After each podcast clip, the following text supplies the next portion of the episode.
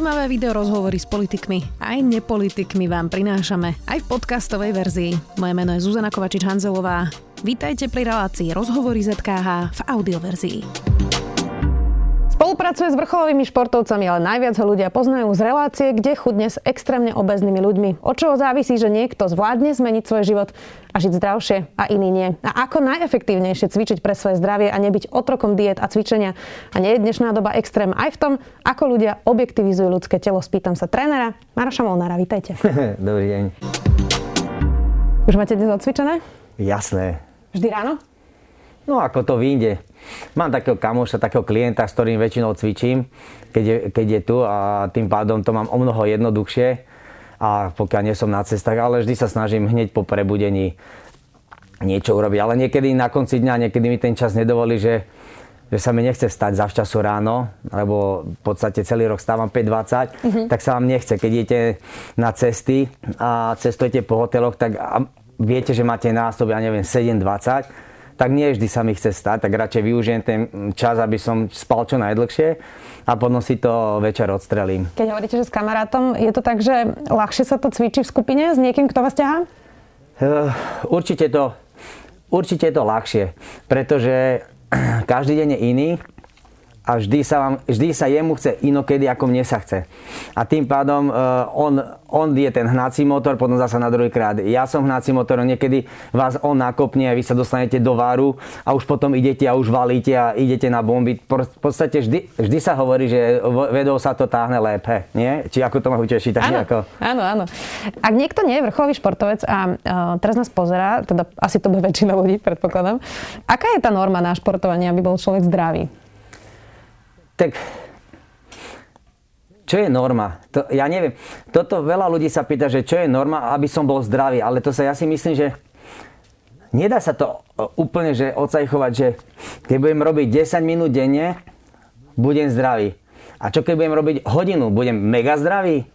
To znamená, ja aspoň si myslím, že človek by mal robiť toľko denne, koľko cíti, že on sa potom bude cítiť OK.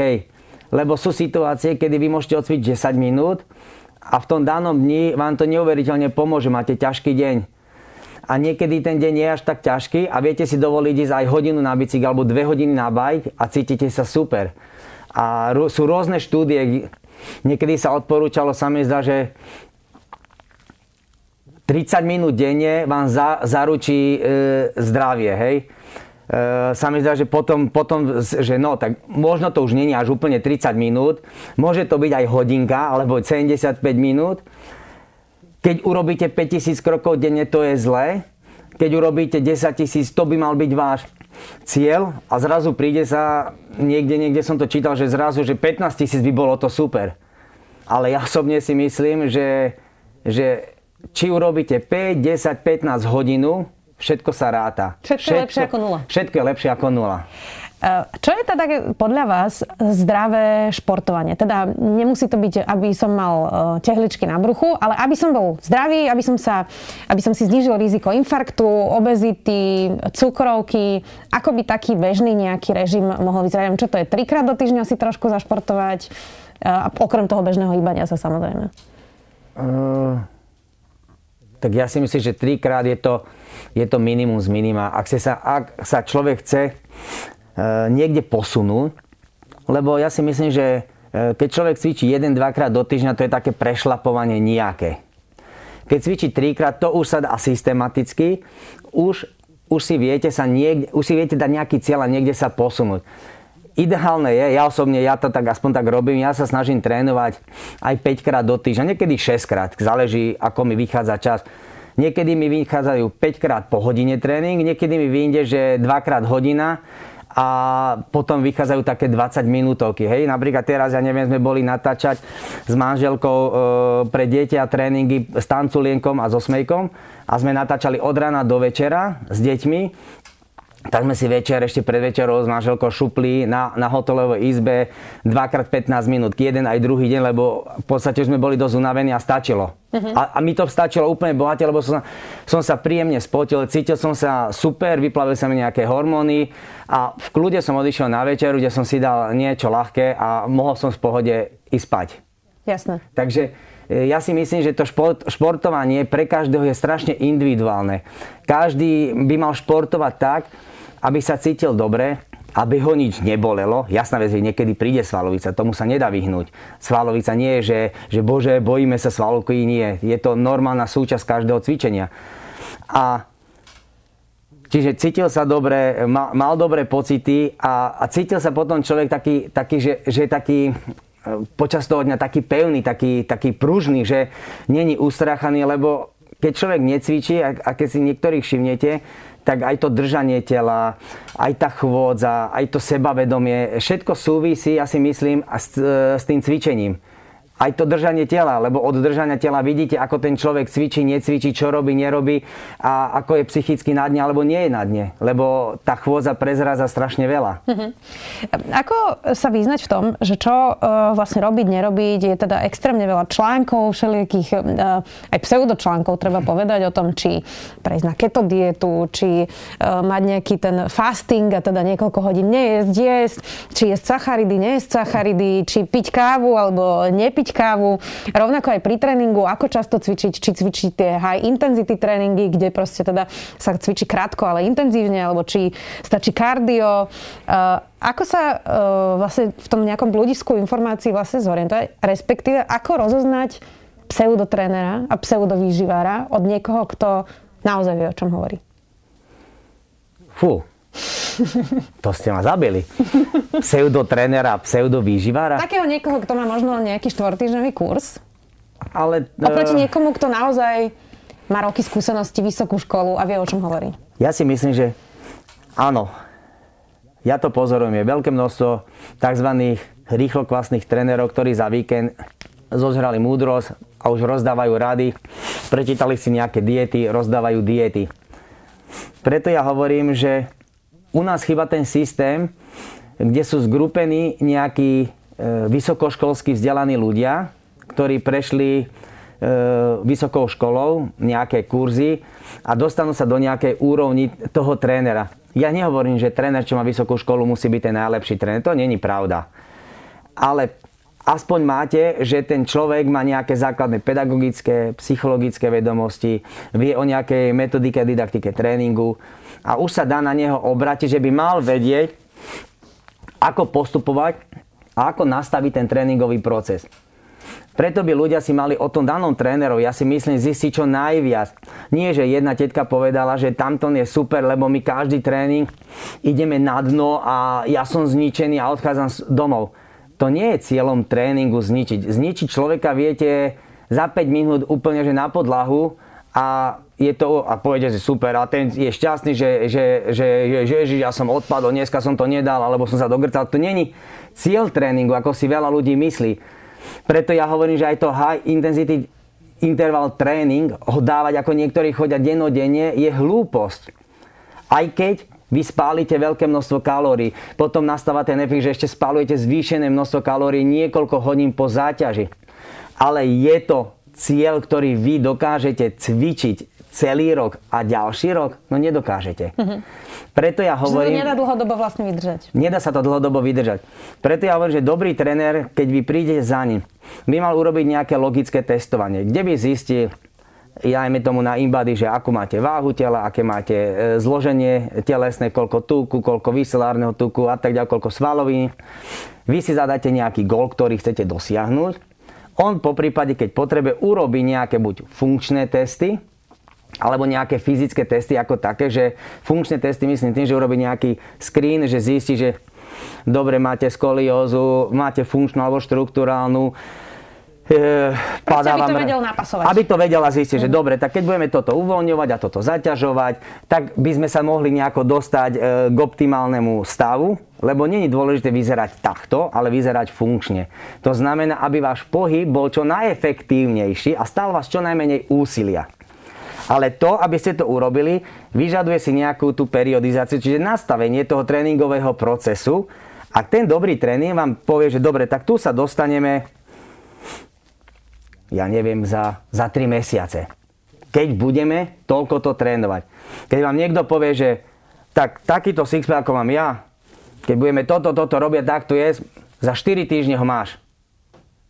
stojí ťa to toľko a toľko tisíc. Tak to hneď viete, že je to blúd, pretože to je nereálne. Mm-hmm. Nemôže vám niekto povedať, že vy máte 25% tuku a za mesiac alebo za 6 týždňov budete mať 8% tuku alebo 10 vyšľahané brucho, čo je úplne že nezmysel, pokiaľ to pôjdete seriózne, hej?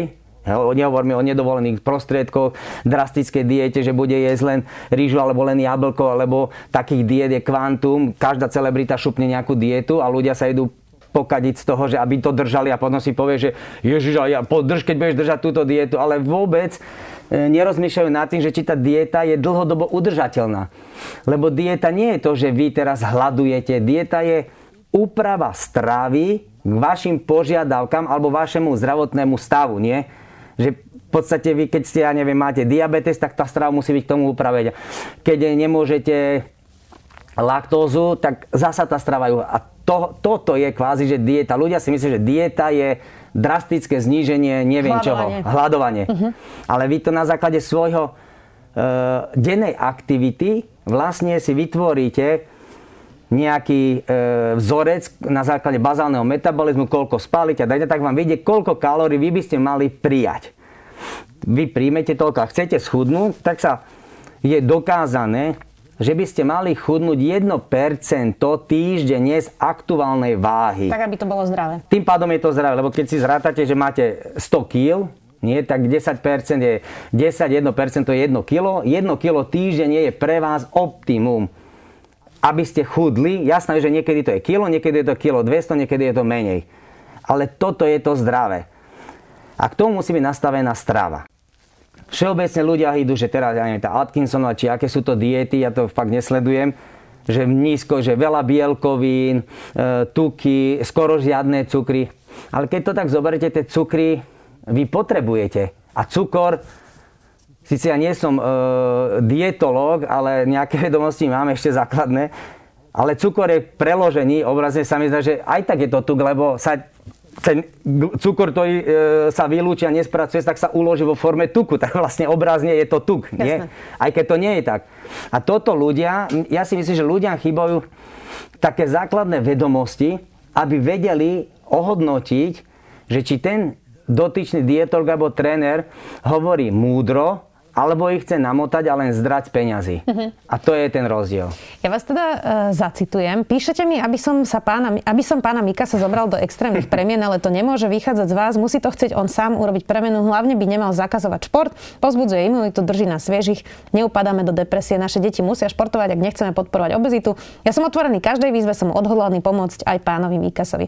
To ste povedali na margo hlavného hygienika. My ale nepoznáme jeho zdravotný stav. Nie, ja som to preto povedal tam. Dá sa to takto povedať, že prosto niekto je tučný, mal by schudnúť? Nedá sa to takto generalizovať, že on je tlstý, musí schudnúť. Lebo presne ako som aj povedal, že ja nepoznám jeho zdravotný stav. Čo keď má nejaký problém, ktorý on sám si nevie vyriešiť, alebo ten problém mu spôsobuje, že keď si nedá pozor, tak vlastne strašne začína priberať. Ale ak by bol zdravý, že berme, že je zdravý, že nemá žiadne vážne problémy, tak dá sa povedať, že keď on bude ochotný so sebou niečo urobiť a bude ochotný urobiť preto, dá sa povedať, že všetko, aby sa dostal do normálu, to znamená, že je ochotný ráno stať, dajme tomu o 6 a večer znovu cvičiť, je ochotný dodržiavať nejaké stravovacie návyky, tak tým pádom som o tom presvedčený, že viem, že za nejaké obdobie by sme sa dostali z váhu dole. A ste sa nejako skontaktovali? Áno, Bol som u neho, konkrétne som s ním bavil, aj som sa s ním zoznámil a ja môžem povedať, že som bol veľmi milo prekvapený, lebo je to človek, ktorý vie, čo rozpráva, nerozpráva len tak do vetra a veľmi, veľmi pekne vedel zhodnotiť svoj zdravotný stav, aj svoje stravovacie návyky, aj vedel, keď sme sa bavili, že vlastne áno, tak tuto robím chybu, nehral sa, že nie, ja neviem, ako som mohol pribaviť, ja všetko dodržať, nie, on vedel, že kde robí chybu, keď sme sa bavili, ako to robí chybu, dohodli sme sa aj dokonca na nejakém schedule, ktorý on sám povedal, že bude dodržiavať a keď príde tá chvíľa, že sa rozhodne, tak ja som mu povedal, že môže kľudne zavolať, že som otvorený všetkému. Dostaneme sa potom ešte k tomuto chudnutiu ľudí, ktorí teda to majú asi ťažšie zmeniť ten život, ale ešte predtým chcem zostať pri tom hlavnom hygienikovi a teraz situácii. A vy ste sa zaočkovaní a ste to zverejnili teda na sociálnej sieti. No, áno. Táto téma inak dosť polarizuje. Aké ste dostali reakcie? Vôbec neviem. Nenadávali vám ľudia, že ste platení farmafirmami? Ja to vôbec nečítam. Uh-huh. Ja to vôbec nečítam. Ani sa nad očkovaním, dá sa povedať, vôbec nezamýšľam. Zaočkoval som sa, lebo moja situácia mi ukázala, že išli sme točiť 4. sériu extrémnych premien. Musím byť zaočkovaný. Alebo každý druhý deň sa budem chodiť testovať na PCR a budem sa preukazovať negatívnym testom. Tak si vyberte, čo je pre vás jednoduchšie. Pre mňa, ako človeka, ktorý chce pracovať, chcem si život zjednodušovať, tak sa nebudem chodiť každú chvíľu testovať, lebo viem, že by ma to vytočilo do nepríčetnosti, lebo by to bola ďalšia povinnosť, ktorú by som si musel držať v hlave, aby som to nezabudol. Tak som sa dal proste zaočkovať. Ja nehodlám žiť život... Alebo zdierať nás za to, že niekto je proti, niekto je za a neviem, aké sú názory a tábory. Mne je to úplne jedno. Ja chcem žiť v kľude a chcem robiť to, čo som robil a to, čo milujem. A preto všetko urobím. Proste nič iné ma nezaujíma. Každý má svoj názor a nech si ho hájí, veď mne to je jedno, ja nikoho neodsudzujem. Takže hlavne vláda by mala urobiť tomu jasné stanovisko, aby tých ľudí nematožila a tí ľudia potom sú všelijak dezorientovaní, ako sme sa bavili o tých tréneroch. Proste má niekto to držať jasné pravidlá, ktoré sa nebudú každú chvíľu meniť, ale proste tak to je a tí ľudia sa vedia nejako nastaviť. Lebo aj my máme potom v gyme problémy, že koľky sú zaočkovaní, koľky sú nezaočkovaní, si zaočkovaní, nie si zaočkovaní, máš preukaz, nemáš preukaz, ako, ukáž sa, aký dáme štátus, že tu môžu tričiť len zaočkovaní a ja všade hlásim, že ten šport má pomáhať a teraz, rozumiete, vy ako majiteľ sa musíte... Môžu aj v exteriéri cvičiť nezaočkovaní, samozrejme, že môžu aj v exteriéri cvičiť nezaočkovaní. Exteriér, jasné, ale príde počasie, kedy to nedovolí, príde o chvíľočku zima a bude dážď, bude sneh, bude člapkanie, zle sa bude cvičiť vonku. Viete? A teraz vy sa musíte k tomu nejako ako majiteľ nejakého štúdia postaviť. Idete robiť tak rozdiely? No nedá sa. Čiže človek, ja to zatiaľ principiálne neriešime. Necháme ísť voľným pádom, že proste chceme, aby tí ľudia cvičili, lebo vieme, že im to pomáha. Vieme, že chodia k nám športovci, podnikatelia, že majú veľa stresu a to cvičenie vieme, že im pomáha.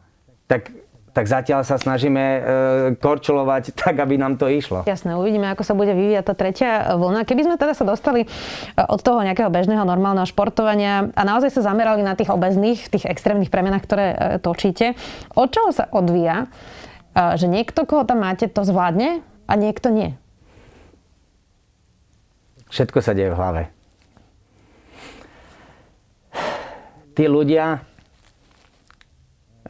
ktorí to nedajú, nevyužijú tých 365 dní na to, aby vytvorili celkovú premenu svojho tela a svojej mysle.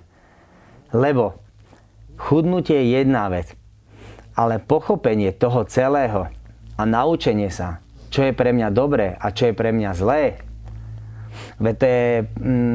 tak to je veľmi ťažké.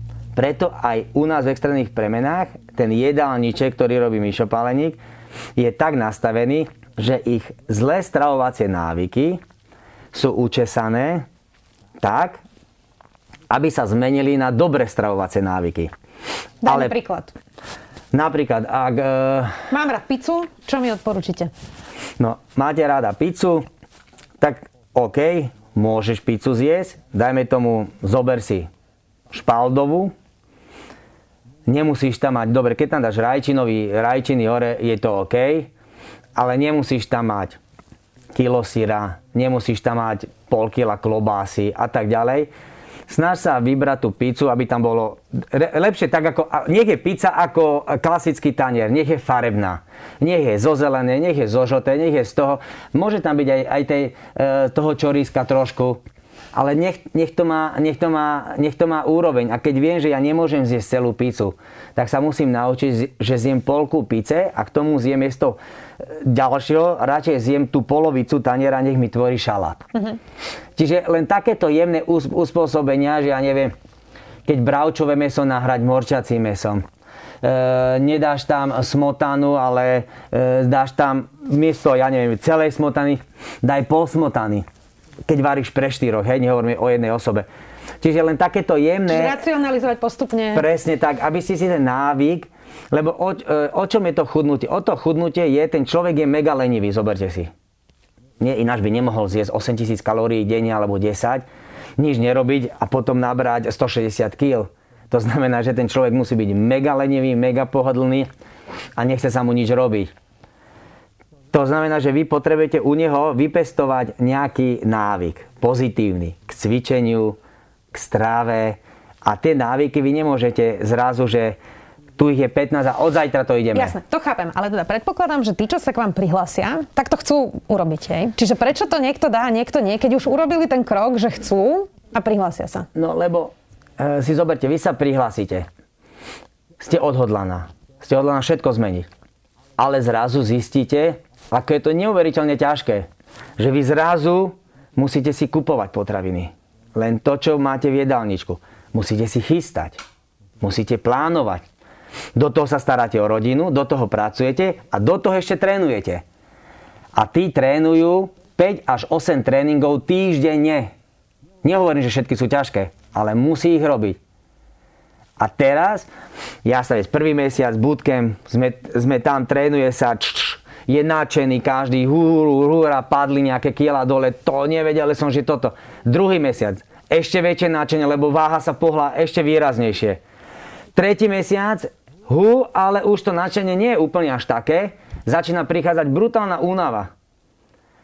Štvrtý, už celé nadšenie v prdeli. Vy už len bojujete s tým, že zasa ten tréning, zasa tá strava, ja už to nedám, do roboty nevládzem. A to je presne to. Tí, ktorí nájdu v tom radosť a sami seba presvedčia, že to je tá správna cesta, že takto chcem existovať, vidím tie benefity, mám z toho radosť, teším sa, chodím na ten tréning s radosťou, nevidím v tom prekážku, tak tí väčšinou aj keď to všetko skončí a tie kamery zhasnú a nikto vás nezačína ťahať, pokračujú. Ja sa vec, každý z nich pribere plus minus do 10 kg hore dole, hej. To sa nedá úplne, že... Ale dôležité je tú váhu zastabilizovať na ďalší rok a potom vy viete znovu s ňou pracovať a ísť dole. Mhm.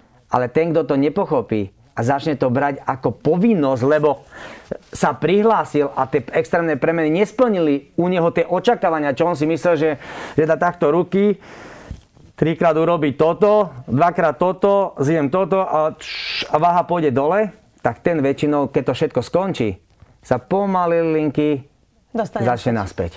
Stretávam sa často s tým, že ľudia, ktorí od malička boli vedení k nejakému zdravému stravovaniu a športu a sú teda celoživotne športové typy a tak proste žijú, majú to tak prirodzene, sa niekedy tak zhora pozerajú na ľudí, ktorí možno majú nadváhu alebo obezitu, vnímajú to tak, že sú to lenivci, ktorým sa nič nechce robiť a teda veľa jedia.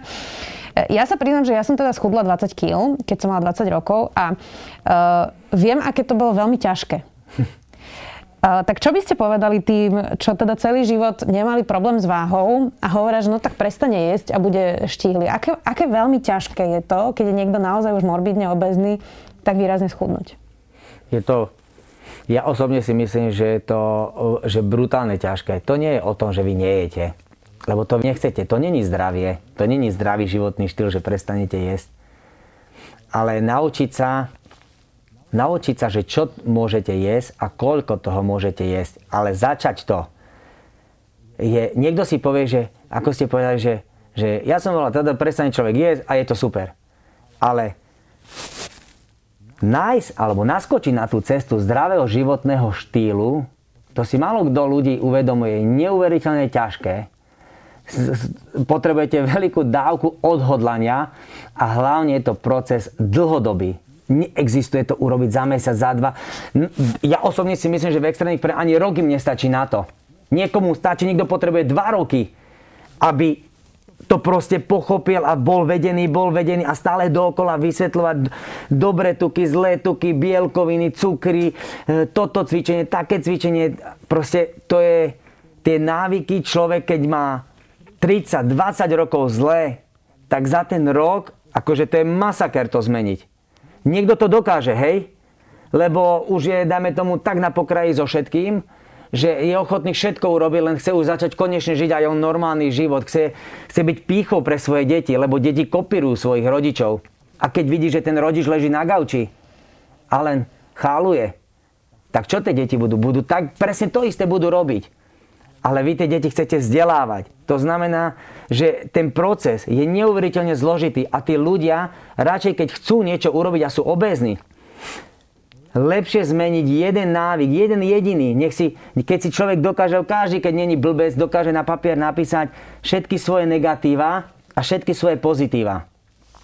A keď si zoberiem, toto je pre mňa najväčšie negatívum, že toto musím odstrániť, tak stačí, keď odstráni jednu a keď sa s tým stotožní, pridá ďalšiu vec, stotožní postupne. A ďalšiu postupne, tak vtedy je to takmer odsúdené na úspech. Ale musí byť veľmi, veľmi zodpovedný a vytrvalý, lebo ináč sa to nedá dosiahnuť. Spomenuli ste tie deti. Tak ako pripravujeme vôbec deti na život? Možno také, ktoré majú rodičov, ktorí majú problém s váhou celý život a presne ako hovoríte, deti kopírujú svojich rodičov a dostanú do života vlastne výbavu, že možno nevedia, čo sú dobré zlé tuky, možno nevidia rozdiel medzi tými, keď si dajú Snickers a keď si dajú prosto nejakú zdravšiu potravinu, tak mali by sme to učiť viacej na školách? Absolútne. Ja s vami teraz ste povedali vec, ktorú aj vždy som to hlásal, aj vždy som hovoril, že jediní, kto formujú naše deti sú rodina, lebo s rodinou ste najväčšiu časť života a potom je to škola, lebo tam ste, ja neviem, 8 hodín.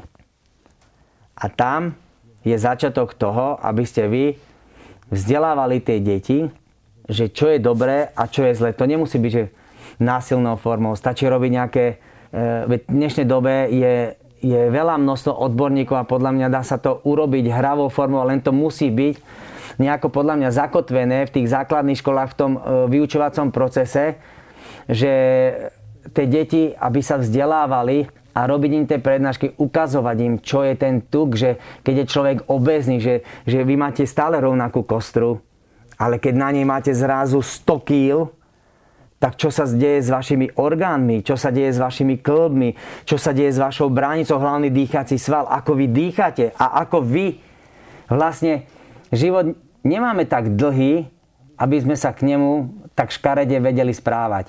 A toto podľa mňa, keď sa vymyslí systém, ako tie deti učiť, tak tie deti sú zasa veľmi flexibilné, oni sa veľmi radi učia a medzi sebou komunikujú. Keď ti vám poviem, že ako je to možné, že ja som 73 ročník, keď my sme boli na základnej škole, my sme mali v triede jedného jediného obézneho človeka, ktorý aktívne športoval, ale proste ľúbil papať. V dnešnej dobe ten istý človek je takýto, je mega športovec, ale viac ich nebolo. Na gympli sme nemali takých. Jak je možné, že teraz na základnej škole z 20 detí je, dajme tomu, 15 má nadváhu, 10 má obezitu prvého stupňa a 5 je normálnych. Tak kde je potom? Prečo je to? No a teraz, ako sa pozeráte na to, že ja keď si spomeniem na jedálniček napríklad v školskej jedálni, tak tam boli aj parané buchty, aj dukatové buchtičky, niekedy aj hranolky, v bufete sa predávali také tie zapekačky, alebo vypražaný syr v žemli s tatárkou, sú tam teda tyčinky, všelijaké sladké vody a potom je telesná 2-krát do týždňa, kde učiteľ možno hodí loptu a povie, že tak zahrajte si nejaký futbal. Dobre, ale prečo učiteľ hodí loptu? Telesná sa stala na veľakrát, je na mnohých školách, je nekvalifikovaná. Telocvikár sa bojí urobiť hocičo iné, aby neprišiel mu nejaký rodič, ho nedal na ňo trestné oznámenie, že dcera alebo syn padol, zlomil si ruku, alebo odrel si koleno, alebo niečo. Tak povedzte mi, ak tí telocvikári majú v princípe. Možno sú výnimky, sú určite výnimky, lebo viem, keď sme robili s manželkou na DM drogery pre školy, tak viem, že sú výnimky, kde je klasifikovaná, kde športujú. Ale v princípe majú tí telocvikári zviazané ruky. Ja osobne si myslím, že pokiaľ sa tá telesná nevráti tak, ako my sme mali, 2-3 krát do týždňa a klasifikovaná a vy idete podľa nejakých osnov a tie sladké vody, čo my sme nemali sladké vody, neboli tie bufety na sladké vody, My sme mali, v podstate ste dostávali také sáčkové mlieko, nie? Ste dostali mlieko, alebo, ja neviem, lúpačku. A To bola vaša 10., ale to dostal aj všetci. Vy ste sedeli a v triede prišla krabica, vy ste dostali na lavicu takéto veci, každý si to išiel zobrať, nie? A záležalo na tebe, či si to vypili alebo nevypili. Aj keď tedy mlieko bolo mlieko, myslím si, že o mnoho vyššej kvality ako je v dnešnej dobe. Jasne. No a keď si to zoberete, čo robia teraz deti? Počítač, domov všetky tie videohry, Nintendo, neviem aké hlúposti. My sme mali párené buchty. Ale každý športoval.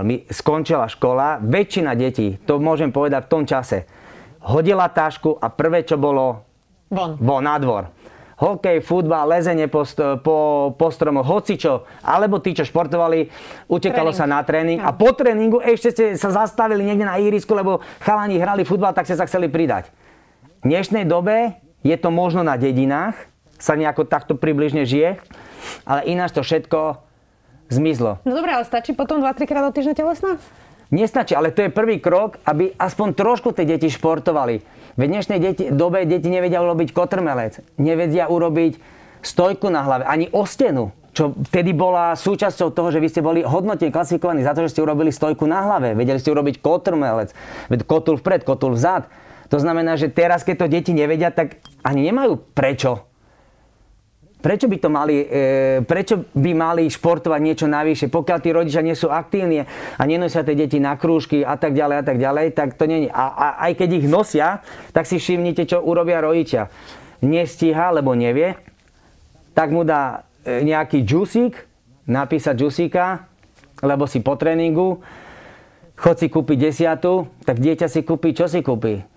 Hociaký fast food, alebo hocičo, čo má rádo, nie? A vy, čo jete zle od malička, všelijaké tieto veci, tak aj vaše črevo sa tak začne správať. Potom vám začne klopať, keď na vás príde, že halo, už dávno si nedal hranolky. A tieto ti pomôžu. Ver mi, ty teraz si bez energie, ale keď si dáš hranolky, život začína byť krajší. Tak ty všetko preto urobíš, aby si tie hranolky dal. Čo sú všetko vec, ktoré vám spôsobuje naberanie. A akože ja viem, takto sa to hovorí veľmi ľahko. V skutočnosti sa to o mnoho ťažšie všetko robí. Ani ja sám neviem, že ako by som, a ja som urobil s manželkou, keď náš syn sa narodil, že sme na internáte, nejaké chyby v stravovaní.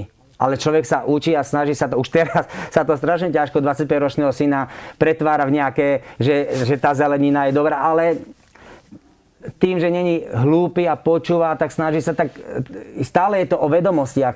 A keď ľudia nebudú čítať a nebudú veriť blúdom, ale budú sa snažiť čerpať informácie zo zdrojov, ktoré sú overené, ktoré sú nejako štatisticky podložené a budú počúvať odborníkov. V našej republike je veľké množstvo odborníkov na stravu, aj na tréning, aj na zdravý životný štýl. Len ich treba im dať možnosť prezentovať sa a snažiť sa niečo vytvoriť. Potom je tu ešte druhý extrém dnes. A to je taká tá honba za dokonalým telom, presne za tým vysekaným bruchom. Všetky tie Instagramové profily, kde tí ľudia možno tak ani nevyzerajú, ale sa tak nasvietia a naštilizujú a potom z toho teda mnohí majú depky, aj mnohé deti z toho majú potom rôzne depresie. Tak čo hovoríte na tento druhý extrém, na ten kult tela, ktorý dnes vlastne je? Ja toto... Jak mám povedať? Povedzte, ako je. Ja osobne to nemám rád, toto kategorizovanie, čo je v dnešnej dobe. Že žena je pekná len keď má hrubo 50 kg, má veľké prsa, akurátnu riť, kachle, dokonalý úsmev, bez vrások, blond vlasy. Je to hlúposť. Tak, ale to isté platí aj u mužov. To nie len, že už je. O čo ste vy, no nie vy, ale o čo je ten vykachličkovaný človek, alebo baba, alebo muž, zdravší od toho, ktorý má prirodzené percento tuku, normálne športuje, normálne sa stravuje, není otrokom kalórií, není otrokom cvičenia, ale robí to s radosťou, má z toho radosť, športuje celá rodina, není egoistický, ktorý sa pozerá len na seba, lebo takíto ľudia sú zahľadení len do seba. Oni sa prezentujú nie svoj výkon, alebo výkon svojich zverencov, alebo niekoho, ale prezentujú svoje telo. Myslíte, že to je cieľom zdravej spoločnosti? Takže ste kritickí k tomu. No som, no ale vy povedzte, je to cieľom? No ja si myslím, že nie, ja som k tomu tiež kritická. No, ja hovorím, človek má stárnuť tak, ako mu je to prirodzené. Nehovorím o takých veciach, že ja neviem, keď žena má, no tie, viete, tak tie viečka jej padajú a urobí opera, lebo jej to, ako reálne je to páť, je to estetické, je škaredé a tak OK, to je normálna vada. Keď nejaká žena má prsia, ktorá má 3 deti alebo 2 deti a proste má genetiku také, že tie prsia jej no nie sú krásne a nechce sa vyzlieť do plavek a tak ďalej, lebo je to a urobí si, OK, ja proti takýmto veciam vôbec nie som. Ale keď vidíte 20-ročné baby, ktoré sú vyplastikované, natiahnuté a strácajú veškerú mimiku a všetko, tak je to dobré? Postihuje tento trend ale aj mužov. Oni si tiež dajú všelijaké implantáty, aby vyzerali tak, ale to bude asi chyba niekde v spoločnosti, nie? Spoločnosť si vydedukovala, ja si myslím, že my sme tak chorí, že my sme si sami vytvorili, že len taký človek môže byť, taký, čo je krásny, musí byť aj dobrý. Musí byť mega dobrý vo všetkom. Čo je hlúposť, lebo to nemôže. To zasa nehovorím, že keď je niekto tak prirodzene, že sa správa, že je hlupák. Ale my si kategorizujeme ľudí, že len tí dneska sú v trene, len tí môžu byť v televízii, len tí môžu byť tam. A keď si zoberte, že ľudia teraz sledujú televíziu a keď všade sú len kvázi, že sa ukazujú, že dokonalé tváre, dokonalí ľudia, tak ľudia si myslia, že len takí ľudia majú úspech. Ale to nie je pravda. Každý, kto tvrdo pracuje, lebo za každým úspechom, reálnym úspechom, je neuveriteľná tvrdá práca. Záverečná otázka, keď hovoríte o tej tvrdej práci. Má to niekto ťažšie, keď chce schudnúť alebo chce športovať ako iný? Alebo to je naozaj mýtus a je to o tom nastavení mysle a o tom nejakom rozhodnutí? Lebo niekedy ľudia tak hovoria, že ja ťažšie chudnem a viac priberám. Niekto hovorí, že zožerie všetko a nepriberie z toho. Čiže nejaké rozdiely asi sú, ale teda... A nakoľko to je pravda, že niekto to má ťažšie a niekto to má ľahšie? No teraz rozmýšľam, ako si mi to položili, že kto to má ťažšie. Možno ten, čo ľahšie priberá, lebo má ten somatotyp, nemá ten ektomorfný, že relatívne má, je chudý, má dobrý metabolizmus a tak ďalej. A že áno, možno tento má o niečo ťažšie v niečom, že musí si dávať o mnoho väčší pozor ako ten druhý. Ale zasa ten druhý má o mnoho ťažšie pribrať nejakú svalovú hmotu, aby vyzerať. Čiže takto to vychádza, že by to malo byť približne v rovnováhe. Záleží od toho, kto čo očakáva od svojho tela, prečo to robí. Lebo niekto chce byť chudý, lebo robí triatlon a tam váha je rozhodujúca. Ale niekto to robí triatlon, pretože ho to baví a stretne sa s partiou a nehrá mu, že či má 55 kg alebo má 65 kg. Proste ide o to, aby si zašportoval a sa stretol s tými priateľmi a potom si každý porozprával zážitky. Čiže keď je niekto vrcholový športovec, je tá váha k tej jeho povolaniu, teda k tomu športu, čo robí, veľmi dôležitá. Musí si to sledovať, lebo určuje jeho výkon. Ale pre nás obyčajných ľudí je dôležité cítiť dobre, mať úsmev na tvári a večer si dať to, po čo vám srdce píšti, s mierou. Čiže môžem si dať aj hamburger večer? Napríklad. Ja si ho napríklad dám. A milujem nemiloval som hamburgery, ale začal som si robiť, že pomletnem mäso hovädzie na žemlu. Normálne, že kúpim si kváskovú bagetu, ktorú jemne zapečiem, natrem ho avokádkom, ktoré je ochutené, nie? Pečené mäso, normálne hovädzie upečiete, čo v podstate hovädzie mäso zdravé, avokádo zdravé. Žemla je tam trošku cukrov, ale v porovnaní s množstvom bielkovín a tak ďalej, tak vám nezdvihne tak krvný cukor. Na to si zapečete, jak sa volá, cukina, cibulka, urobíte s kurkumkou, trošku to zapečiete, na to mäsko to poukladáte, dáte tam trošku paradajočku, zatvoríte alebo necháte len tak a ten hamburger, myslím si, že vôbec není škodlivý. Takomto znení. Ďakujem veľmi pekne, že ste si našli čas, tréner Maroš Molnár. Tréner, ďakujem a ja za pozvanie.